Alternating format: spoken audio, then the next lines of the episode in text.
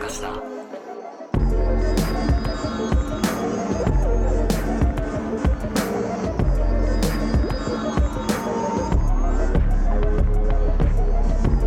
どうも大島康之です高野湊です無。限まやかしとは映画やドラマや漫画や小説などのフィクションすなわちまやかしを無限に貪っている私たち2人がえそれらの感想や考察を述べていくラジオ番組でございます、はい。えー木曜ドラマ「サイレントの2話の2個目の感想でございますます。えーいろんなね良かったシーンあるんだけれども、はい。僕意外に第2話のうん最初のシーンめっちゃ濃かったなと思ってて、あー、なるほどね。高校時代の、はいはい。えっ、と、教室でイチャイチャしてたら、先生に、あの、はいなぜか怒られるっていう。 いや、怒るでしょ、あ れは。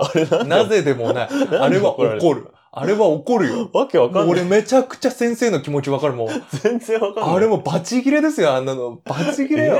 もうあんな目の前であんなもういやいやいやいやあんなもうイチャコラチチクリやってんの見せられたら。俺だったら、うん。何が悪いんすか何なんす か何絡んできてんすか言っちゃう。そういうとこだよ。 そういうとこがもうね、あのね、先生の立場からしたらもう耐えられないんだ。もう言ってたじゃん、もう。お前らモテるって自覚ねえだろって言って。 わけわかんないから。わけわかるわかる。もうね、モテるやつとモテるやつがくっついて乳くり合ってんのがこの世で一番憎いんだよ。俺は。そういう 俺の観点話になっちゃったやよ。山重目線じゃなくて、はい山重目線じゃなくはいてはいはい、山重先生が現れる前はいはね、いはいはい。えー、紬が、はいつなんかつまんないな、みたいなの言ってるんですよ。ああ。なんか退屈してるというか、はいはいはいはいまあ別に今日部活もないし、うん。帰っても別にすることないし、みたいな感じ、帰るか帰んないか迷ってるみたいはいはいはない感じですね。そしたら、宋が急に、うん髪を42回折ると月に届くんだってってうん言い出すんですけど、はいはいこれまずさ、月ってさ、もう1話にも出てきたじゃないですか。出てきてる。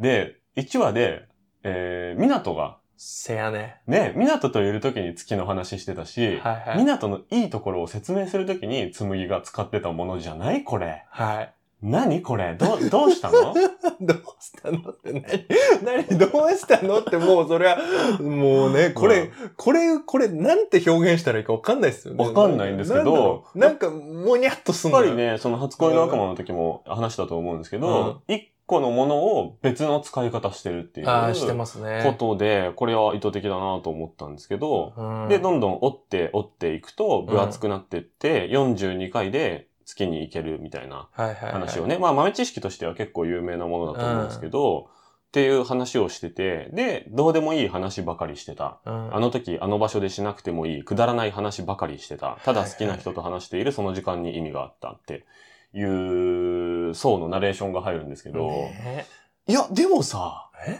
この後さ、うん遠距離になるわけじゃん。はいはいはいはい。で、8年会わなくなるわけじゃん。っ困るわけよ。て考えるとさ、うんその、会える会えないみたいなうさ、ん。かぐや姫的なさ、うん月の話とかさ、はめっちゃなんかこれわざとじゃないですか。い。そうなのだよ。ってここ何でもいい、確本か当ににね何でもいいなら、本当だわで。しょ本当に何でもいいなら、こううん手元に、その持ち込んじゃいけない、学校に持ち込んじゃいけないお菓子とか持ってて、はい。どっちがいいみたいな。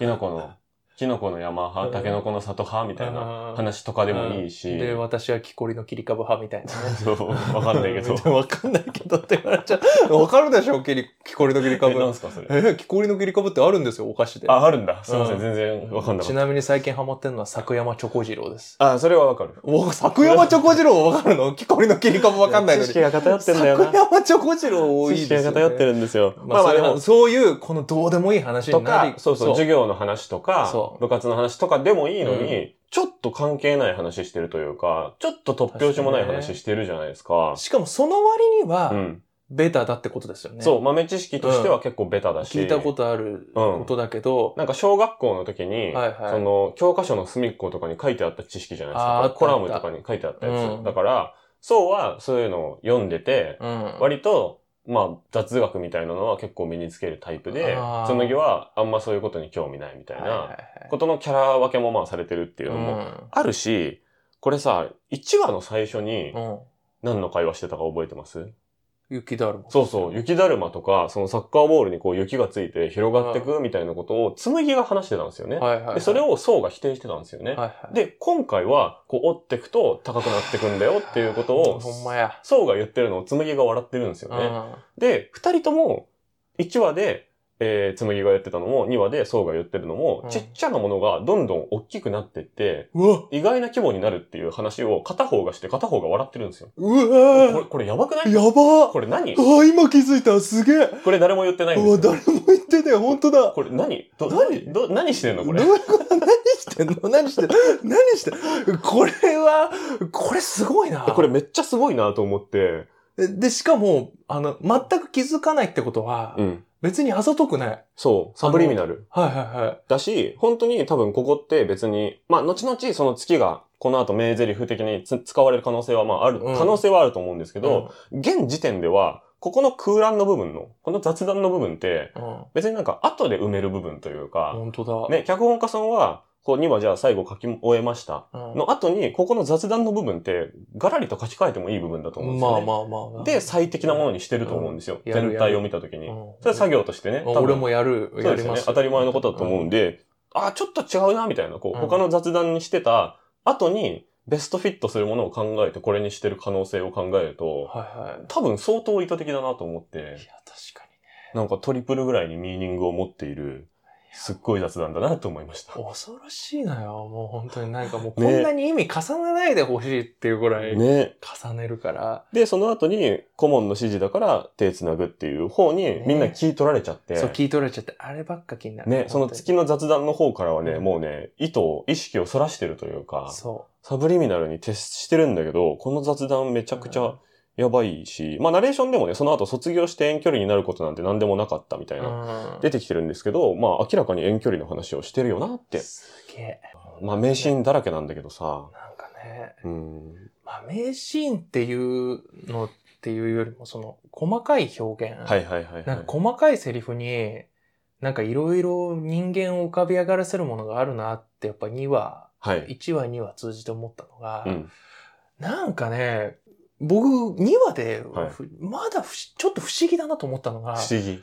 なんでつむぎちゃんに感情移入させてくれないんだろうって。うーん。今のところまだね、つむぎちゃんの気持ちになれる場所そんなないんすよ。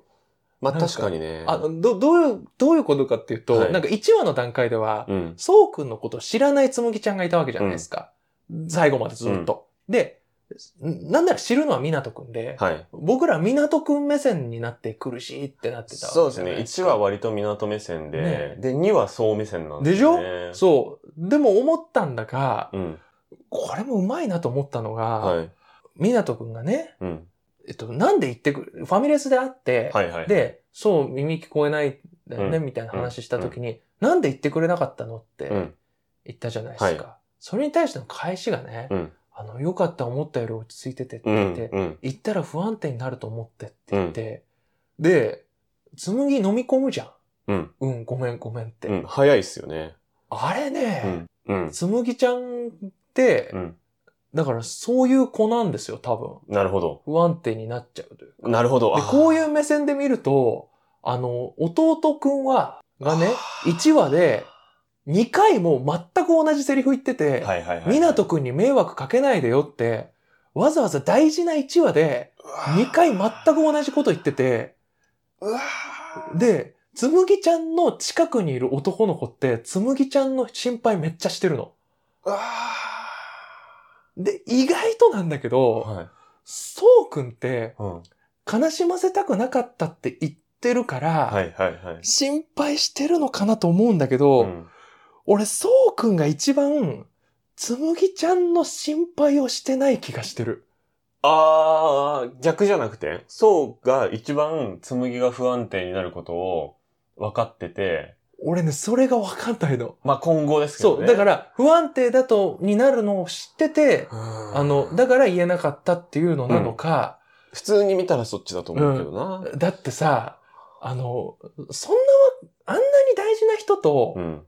大事だっていうことはもうよくわかってるじゃない。うん。そうくんがつむぎちゃんにとっていかに大事でいかに大好きだったかっていうのが分かってて、はいはい8年間何もなかったわけなくないうん。で、同窓会で再会パターンでさっさと港くんに行くような女の子とも思えなくないですかうん。つむぎちゃん。っそうですね。ていうのがね、こういうセリフから浮かび上がってくるんですよ。うん。なんかただの確かに。明るくて前向きな女の子ではないというのが、うわ、いや、もうそう思ってました、僕。確かにでもそうだな。うんなんかね、こういう微妙なセリフから浮かび上がってきて、うん。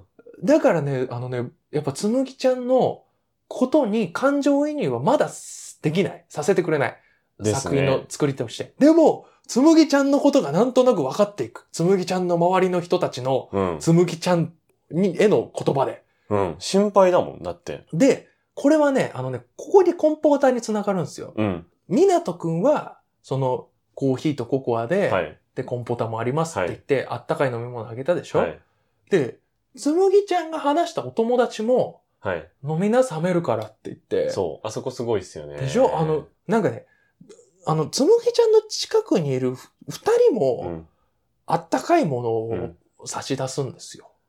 冷たいもの飲みがちなんだな。冷たいものを飲みがちになっていうことを周りが分かってるの そういうこといやそんなわけ違う、違う、何何今のボケだったいやのボケ ですボケですまあまあわかりづらいボケそういうそうそう、そういうところからうも、ん。なんかね、つむぎちゃんという人がね、なんか浮かび上がってきて。確かに。あの、カフェでのね、飲みな、冷めるからってそいううそうとそこうそうろは、そうそうそこまで、そこまでの今回のドラマの話を、つむぎが全部喋ってたっていう。そうそうそうそう。ところですよねシーンシーンシーンであ、そこすげえ巧みだなと思ったけど。だからそれが、うんあの、えっと、そのブランコからのうん現代に至るまでの、うん。その私、ブランコの時に、いや、あの、悩んでることだったらいいなとか、うん。私にも悪口言っていいよっつって、うん私言っていい人だから、うん寝たら忘れる人だ、うん忘れるからって言ってんのに、うん。あそこで喋ってたことを覚えてて、うん。で、それで、傷つけてしまったっていうことを気にする子じゃないですか。はい。つむぎちゃんってラストでうんね、うん言うわけでしょ。うんあれひどいこと言っちゃったなと思ってって言って声が聞きたいとか、うん、電話がしたい、電話が好きとかっていう、なんかそういうところかうん。うら、んつむぎちゃんのプロフィールとかを、あの、あんまり聞いてないのに、うん。パーソナリティとか、つむぎちゃんの闇とかを感じるシーンとかほとんどないのうに、ん。周りの人のちょっとしたセリフとか、うんそういう部分から浮かび上がってくるのが、人間というものがんこれもね、すごいなと思って。確かにななんかただ可愛いからチヤホヤされてるっていうわけじゃない感じがするんですよ、ね。あそうそうそうそうそう。なんかね、ほっとけないか。うん。で、決め手はやっぱ弟ですよね。弟なんですよ。弟がね、あんなことなかなか必要もなく言わせないだろうって思うし。ん言わせないですよね。まあ妹からのね、えー、そうくんへの説明うん。は、えっと、お兄ちゃんは人に甘えられないのが唯一の欠点だっていう説明があったんですけど、紬の弟からの説明をもっと欲しいですね。そうそうそう。これから来んのよ。だから、わあお兄ちゃん欲しくなっちゃってとかう、ん。お姉ちゃんもういらないみたいなこと言ってたけど、いや、あれだけで終わらんだろうと。まあ本当は、そう思ってるっていうよりかは、早くこう、支えてくれる、安安定した人を見つけてほしいっていうことで、まあ、湊はそれに最適なんじゃないかっていう、まあ、弟の目線ですよね。多分それはまあ、絶対合ってると思だうっけてど。チャーハン作ってあげるのは弟なんですよ。確かにな、つむぎちゃ、うんつむぎちゃんってふ不思議ですよね。そう、不思議なんですよ。もう知りたくてたまらないの。 もう知りたくてたまらないけど、うん、もうすでに好きなのよ。そうですね。うんでももうちょっとシンプルにしんどいみたいな話しましょうよ、ちょっと。本当に港くんしんどかったね。うん。うん なんで、なんで乗ってくれないのなんで乗ってくれないのもういやばちいちしんどいじゃん。港のね、気持ちも俺いろいろ考えてるんですけああど、考えてるんじゃないですか。港はね、港まあ、ちょっとやっぱもう、ただ見えてるだけの優しさっていうだけじゃなくて、違う。ね、優しい自分を頑張ろうにもなっちゃってるし、うんこの手話の紙をはいはいはい紬に、まあ見せないという選択肢も、うん。まあまあ、普通に現実だったらあるわけじゃないですまかあ。ねなんだけど、いやいや、俺は優しさとか気遣いとかで紬に認められてるわけだから、えでそれを隠すという卑劣なことをしてしまうと、これは俺じゃなくなっちゃう紬の前でっていうので、見せて、でも見せても大丈夫だよねっていう、こう、試しみたいな、試すみたいな部分あもー、それはちょっとね、うんあのね、港くんは侮ってるよ。え港くんはそんな打算考える人じゃない。いや、打算とかじゃなくて、うんだから優しさっていうのを、うん。自分は優しい人間だとも多分思ってない。いやーあれは。。優しいをブランディングして作ってるような人じゃないよ。でもう100%純粋に、 100ね、しコンポ玉で全部。コンポタまで100純粋ね、なの。純粋なんだけど、ああの、純粋なんだけど、それで、うん。損することが分かっていながら、き基本常に優しくする人なんうだ、んうんうんもうそれを、だから欲望も同時にあるの。うん。うん。人間臭いところ結構見えるじゃないですか。はい。あの、主はどうですかって言われた時に、うん。えあの、優しさをね、うん。ちゃんとブランディングして作ってる人だったら、うんありがとうございますって言えんのよ。あ。あそこで言わないいっていうところとかも含めて、俺はね、えあ、わかりますよ。それもすごいわわかかるるんだけど、わかるうんそのね、対風間俊介さんと、はいはい。対紬の時のはいはい人がやっぱちょっと違うんだよな。おー、そうか。えー、ちょっと分かってき たぞ。そう。だちょっと分かってきたぞ。確かにで対ね。紬に対してのチャンネルは、うん徹底的に先回りして優しくする以外のコマンドを持ってないんですよ。ほんまやな。あー、それほんとそうだわ。湊くんもそうなんですよ。で、ここはもう、俺は変わるチャンスなのかもなとか、思うぐらいのことじゃないですか。こう本当だ付き合ってきた人が、うん他の男の方に行こうとしてたうら、ん。あ、まあ、他の、自分も他に行っていいのかなって思ったりとかう、ん潮時かなって思ったりする、こう、変化が起こる可能性がある時期ではあると思うんだけど、でも、ずっと頑張るしかないんですよ。うんうわ、あー、でもそうかも。なんか、うん。このドラマに出てくる人たちはい。の、あの多面性すごくないそう、多面性がすごいんだけど、うん一貫性はちゃんとあるん、そうそうそうそう。だからら、あ、そういう人だったらそうするよね、みたいな。そのね、やっぱりみんな、もうこれ見てる人はみんなわかると思いますけうど、つむぎちゃんがそうくんに会いに行くときにだけ、ん。うんあの、いに新しいスカートを下ろしてるっていう、で、湊はそれに気づくしね。気づくとかはうん言われてますけど、うんそのなんかこう、誰と会うときにはこうなるっていうのを、うん。あの、一人一人に徹底して作ってる。あ、そうですね。相関図。作品として。確かに。で、それが別にその二重人格とか嘘ついてるとかじゃないんですようん。うね。ん。うん。いやー、それはそうかも。うわー、そうか。だからみん、うわー。いやだから、俺は湊くんが、確かになそう、打算的だとか、本当だ。その、計算してるとかっていうふうに言いたいわけじゃなくて、はいはいい。や、これ普通の人だったら、もっと違う行動を取るんだろうなまでは分かってると思うんですよ。うん。うん。でも、いや、自分はそれやっても似合わないし、うわうまくできないから、まあ、今まで通りっていうか、今までよりマシマシで、紬にとにかく先回りで優しくするしか、まあ、俺にはできないなっていう、まあ、半分諦めからの頑張りみたいなー。うわこー。とまではね、あると思うんだよ。いやー、今の聞いたら結構納得した。ありそう。だからきついんきだついと思うんですよ。きついただね、鈍くて優しくて頑張ってる人ではないと思う、違俺は。うわ。だから全方位への八方美人とは違うんですよね。そう。もう、つむぎちゃんにだけ、だけめちゃくちゃ優しくて、うんまあもちろん他の人に対しても礼儀正しいっていうのはあるけど、でもね、それだけじゃないっていうのはね、風間俊介さんと喋ってる時の、あ、あっちがむしろ本音というか、はいはいはいはい、はい。優しい自分で貫いちゃった紬の前ではもう引っ込みがつかないっていうか、うわその、優しい優しいを多分ね、ずっと更新してきたんですよねー。うわーこれ推測よこれ妄想だけど。いやー、でもある。ね、この記念日とかのたびに、うんこの前回のを上回るプレゼントをあげたりとか、うんこうサプライズを用意したりとかを、こう、紬の、まあ、ある意味本当には嫌な言い方をするうん、と、あ紬の機嫌が全てになっちゃってるというか、ー紬と一緒にいるときに、それが嬉しいんですよ。うん。湊くんもそれが嬉しいんだけど、で、自分の分どこ行っちゃったんだっけってなる人だってもう言われてたし、わ我バレちゃってるし、それもバレてんのよ。そう。でも多分それってね、後戻りできないというか、本当だ。今日は優しくできないわ、ごめん。が、すごいマイナスポイントになっちゃうんですよね。って思っちゃってるんですよね、多う分。っわー、それてなると、次の瞬間、さっきより優しくなきゃいけない。をずっとやってたら、コンポータまで持ってくる人になるんだと思うんだよ ね。っていう、っていうのが俺の港論は、。その後さ、ココアとコーヒー飲むんだろむタプタプよ。あー、 今日ご飯き食えない。つごあーあほん、いや、聞くとそうだわ。 ですよね。で、それは多分見てる人も、別にここまで頭の中で言語化しなくてあも、ー感覚としてすごいあるあるとしてわかるといううわ、か、ほんとだ。こんなやついるかいって一周はできないというな、な、なか、んないなんない。ね、で、自分もすごい好きな人がいたりとか、で、それが恋愛対象じゃなくて、うんじゃあ例えば先生とかだったりした時に、そあの先生にじゃあ褒められました。あ。はい。で、次の時に、ちょっとでもサボったら、うんこの人の中で株下がるんじゃないかな、みたいなああ。時って、その人の、とある先生の時の時間だけ、真面目にやり続けなきゃいけなくなった経験とかありませんなんか、上司でも何でもいいんだうわけど。言われるとそうだわ。ね、とか。友達とかに、いいやつだな、お前、みたいな言われちゃうと、いいやつでいなきゃい、い続けなきゃいけなくなっちゃって、みたいなことって、まあ、多かれ少なかれ誰しもあると思うんですよ。しかうも、んあの、隣、自分の隣に、うん。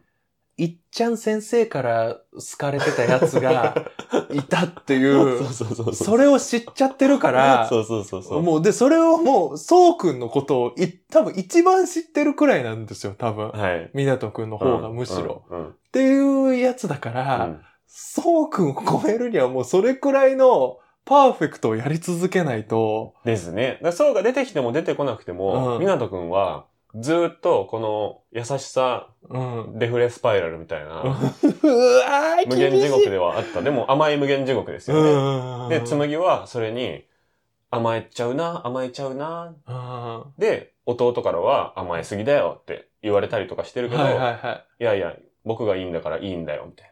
うわな。ー。みなとくんが言うから、まあ弟はそれ以上言えないみたいなことを多分周りの人もみんなそうやって見てるんじゃないかなと思ってて、やっぱそこ出てるなと思ったのが、うんそうコンポタって言うかね、あそこでっていう。コンポタもあります。ねっていうところで、先回りの通貨ができてるわけじゃないですか。この人は、そうですよねコーヒーとココア以外も持ってるかどうか。で、持ってなかった場合、じゃあどんな行動を取るんだって、ちょっと紬試してるじゃないですか。わくがまま言ってるじゃーん。そう、わがまま言でっそてれるをのね、よ。あの二人の中では、うんまあ、結構紬異常事態レベルで沈んでることはわかるとは思うんだけど、うでもね、結構あるあるなんじゃないかなと。そう、あ紬れ、あがりますよね、ね多、ちょ分。い甘えするのは、で、うんちょい甘えした宿題、無理めの宿題、無茶ぶりに、港が意外に答えるみたいなのは、結構ね、やってきてるんじゃないかなと思って。やってる。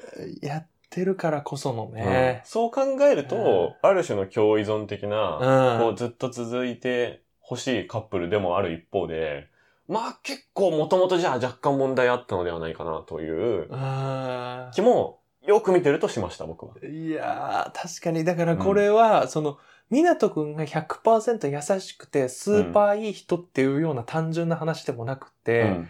みなとくんはみなとくんで、その、こう、わがままに応えることうが、ん。自己実現にもなってる。そう。生きがいであり、アイデンティティでありってなってるんだと思うんですよね。で、やっぱりそのあの、こう、つむぎちゃんうんが、まあ分かってるわけじゃないですか、優しさ100%。わかってる。の人わかってるけど、だんだんわかんなくなっちゃってきてる、多分。で、しかも乗っかるのは、はいそれが、みなとくんのためにもなるっていう。わじゃそうっすねわかってるからですよねだってそうだ。それを、突っぱねることが多う分んみなとくんにとっては一番嫌なんですよ。うん。港が優しさを打ち返すうんピッチングを紬がしてあげないと、う打てないから。ん。打てないから。だから、あそこで遠慮して、 はいコーヒーって言っちゃ、んみなとくんのためにもならないんです港よのね。優しさコミュニケーションの見せ場がうん1減りますせっていううわー、そういうことだよ。ことだから、ちょっと暴投してるんですよ、多分。本当紬だが、。紬が、 ボール球を投げてるんですよ。はあ、そうなるとね、だからもう、うわあ、もうこうやってこう無限、もうこの永久期間ができてるんだ。 そうだと思う。だから、いいカップルでもあり、悪いカップルでもあると思った、俺うは。わあ、確かにそれ、それいい表 現。いいカップルでもある、悪いカップルでもある。うんもうこれだね、どっちにも転がる。そう。で、うん友達同士が、まあこういう風に付き合ってたら、うんまあまあ、あそこはね、みたいな。あそこはああいう感じだからっ つそうって。そうそうそう。ああいう感じだからっつって。なんか知らない人が、そのコミュニティに入ってきて、うんうんえ、な、ああれ何してんのみたいな。うんそうそう一人、え、なうん男がさ、飲み物いっぱい持ってるけどさ、うんあああれ何してんの、どどうしたの、うんね、余ってんのみたいあな。ああれいいああいやいいいいのいいのあの二人はあの二人なのそうそうそうそう。あそういうーのうわ、想像できる。想像できる。そう。で、まあ、現実にいるカップルだとね、すごい付き合ったり別れたりするんだけど、いはまあ、この二人はそういう不安定ささえないない。 ような気がします。で、それはやっぱり一重に、港のカバー力と、でその港のカバーのためのピッチングをしてあげてる紬っていう、この永久期間ぶりあ、でもちょっと怖い想像しちゃったんですけ ど、二人を繋ぎ止めてたのが、はいあの、層を失ってしまったという、喪失をうん二人とも抱えてたからだとしたら、うん、そう読み取ることもできますよね。ああ、もうやめよう。ちょっと苦しくなってくる、これ。うん考えるの苦しだいか。らそうはね、出てきてはいけない人だったんだよな。この二人のね、うん特に。いや、これ、すほんと単純な話じゃマジでないんだよな。だから、ななん、か、こう、いや、もう本当に、ボンビャクシリーズですけど、はい、文脈主やっ義ぱあのよ、し当て馬っていう のがいたら、はい、はい。まあもう、要はもう好きな方にね、うん、そうくんに行きゃ済む話じゃんっうん。てなるのよ。うん。でもこれは、もうそんなこと言えないくらいズブズブのズブになってる。うん。港くんとつむぎちゃんって。お互いが多分切っても切り離せないくらいの、うん。多分関係性にはなってる。なってるしうん、あの、やっぱシンプル文脈と全然違うところとしてうは、ん。あのー、そ のね、シンプルボンビャクってちょっと面白くなっちゃ った。もういい、いい、いいですね。まあ、文シンプルう脈、ん文脈三角関係うん。うんで、ありがちなのうんは、その二人の個性が全く別だっていうことですよね。ああ。でなるほも、ど港とそうって別に全然対照的じゃないから。 結ほんとそう。構似てる。るから。マジでそうそうそうそうそうそいや、優しいし、う。そう。うん別にだなかんらかこ文う。脈だったら、そうが悪いやつなんですよ、ね。悪いやつ、うわあ、もう見る見る見る、見る見る見る そ。う、悪いや何つ。、何よあいつっつ って。そう。必要以上に性格が悪いことをするんですけど。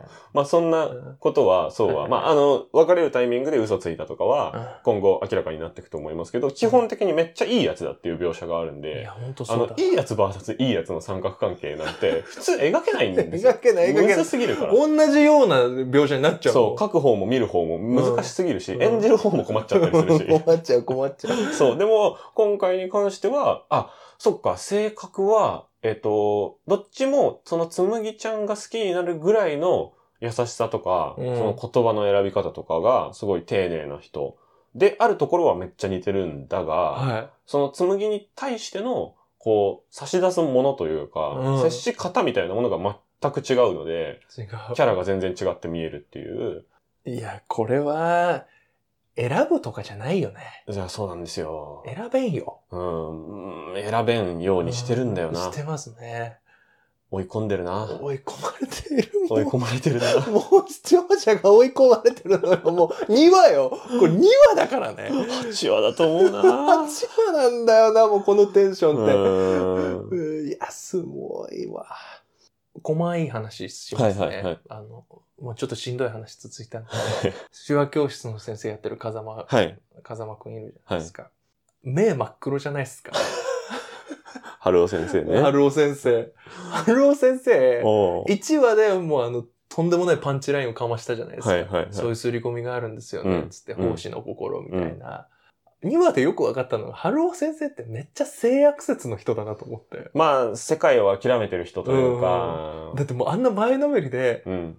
思いませんつって。ね、好きにならなければよかったって、つって。あれってもう、でし悪魔ょなんだよそうそう、悪魔。お前はそうだろっていう手で来てるところで、好きになってよかったって思いたいです。って言われて、もう鳩が豆鉄砲食らったみたいな顔してて、いや お前の中の、その常識に、そのそ選択肢なかったんかいってくらい、う。うんもう真っ黒。うん。非常にわかりやすいのが、うんやっぱね、ジョーカー的なジョーカー、そうそうそう。闇落ちした人って感じなんですよね。そうそうそうそう、ジョーカーなのよ。だから本当に嫌なことがあったのはもう確定で、確定確定。で、それうが、んやっぱり、なんでこう、人物として気になっちゃうかっていううとん、やっぱ、湊くんが、春尾先生の価値観になってほしくないなってああ。思うところがありますよね。ろ。ああ、え、どう、どういうこと紬がっていうよりかは、湊くんがっていうかみ、なとこの。その、あ、まあ、まあ、紬もそうなんですけど、うんうんうん、その、世界を諦めないでほしいじゃないですか。あー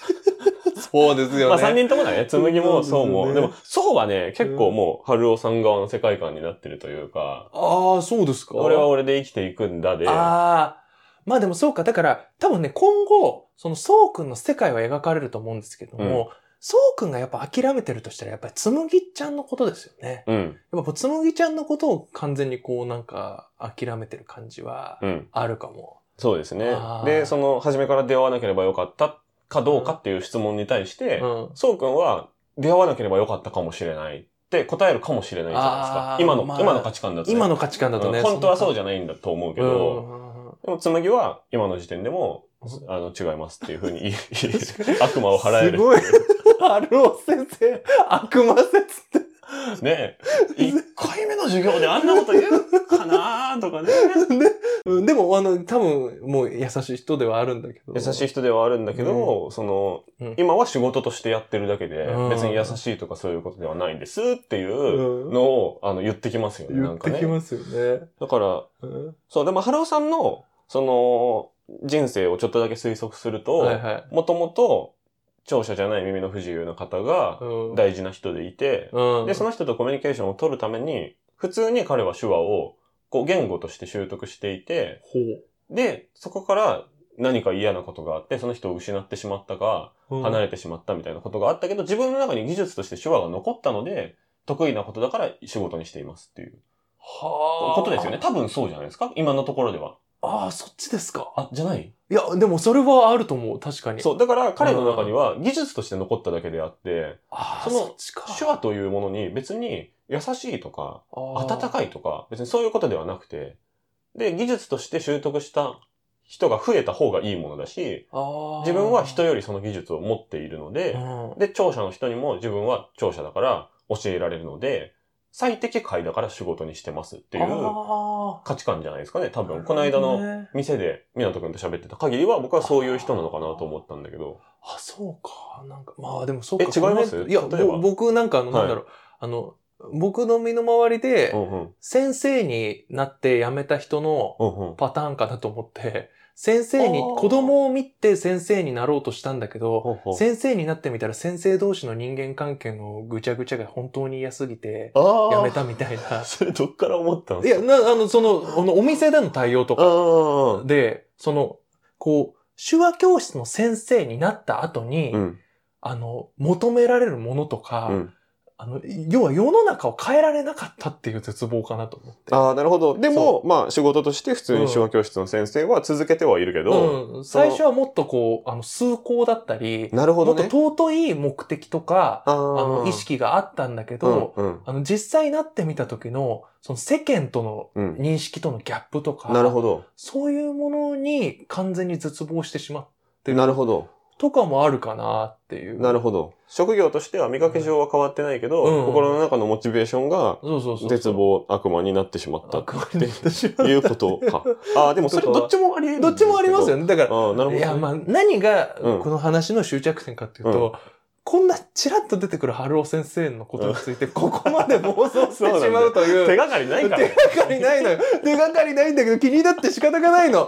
もう、あれに出てくる人たちみんなのこと気になる。ああ、面白い。すごいよ、こんなの。うんもうだからなんか人間を描いてるから。そう。ね。あと、まあ、一番こう、勉強になるコーナーみたいなうん、のをやってくれるのは春尾先生あ、そうですすよよね。やね。っぱ、こう、なんだろう、ちゃんと、あ、これは物語だけど、うんあ、この部分はこう、現実の部分を先生として教えてくれてるんだなっていんうそうですね。ところがあるから。でも勉強してる最中に必ず冷や水ぶっかけてくるんだよ、あの人そうなんだよ。 そうなんだよ。そんなもんじゃねえ ぞみたいなことをやっぱね、言いたがってるんだよなう。ん前回は港に、今回は紬にだけど。確かにね。うん。いやー、面白いですね面。白いっすね。面白いっすね。面白いですね。登場人物、決して多くはないんですけれども、そうそうそうそいったところも気になってしまうということで、あ、30分超えてしま った。すいませう。ん。はい。また結局ね。えー YouTube のチャンネル登録、はい。 Twitter のフォロー、はい Spotify のフォロー、Spotify の星付け、星をね、5.0に、えーはいするところがありますので、ぜひともそこをやってください。えー、え普通おたもメールアドレス公開しておりますので、よろしくお願いします。はい。えーぜひですね、えー第1話の、うんえー回も聞いてもらえるといいし、現時点で第1話 TVer でまだ公開されてるんで、ああ、そっかそっか。えーぜひぜひ、えー最新話以外の回も遡って聞いてもらえると嬉しいです。はい。以上、大島康之でした。あ高野湊斗でした。ありがとうございましりた。がとうございました。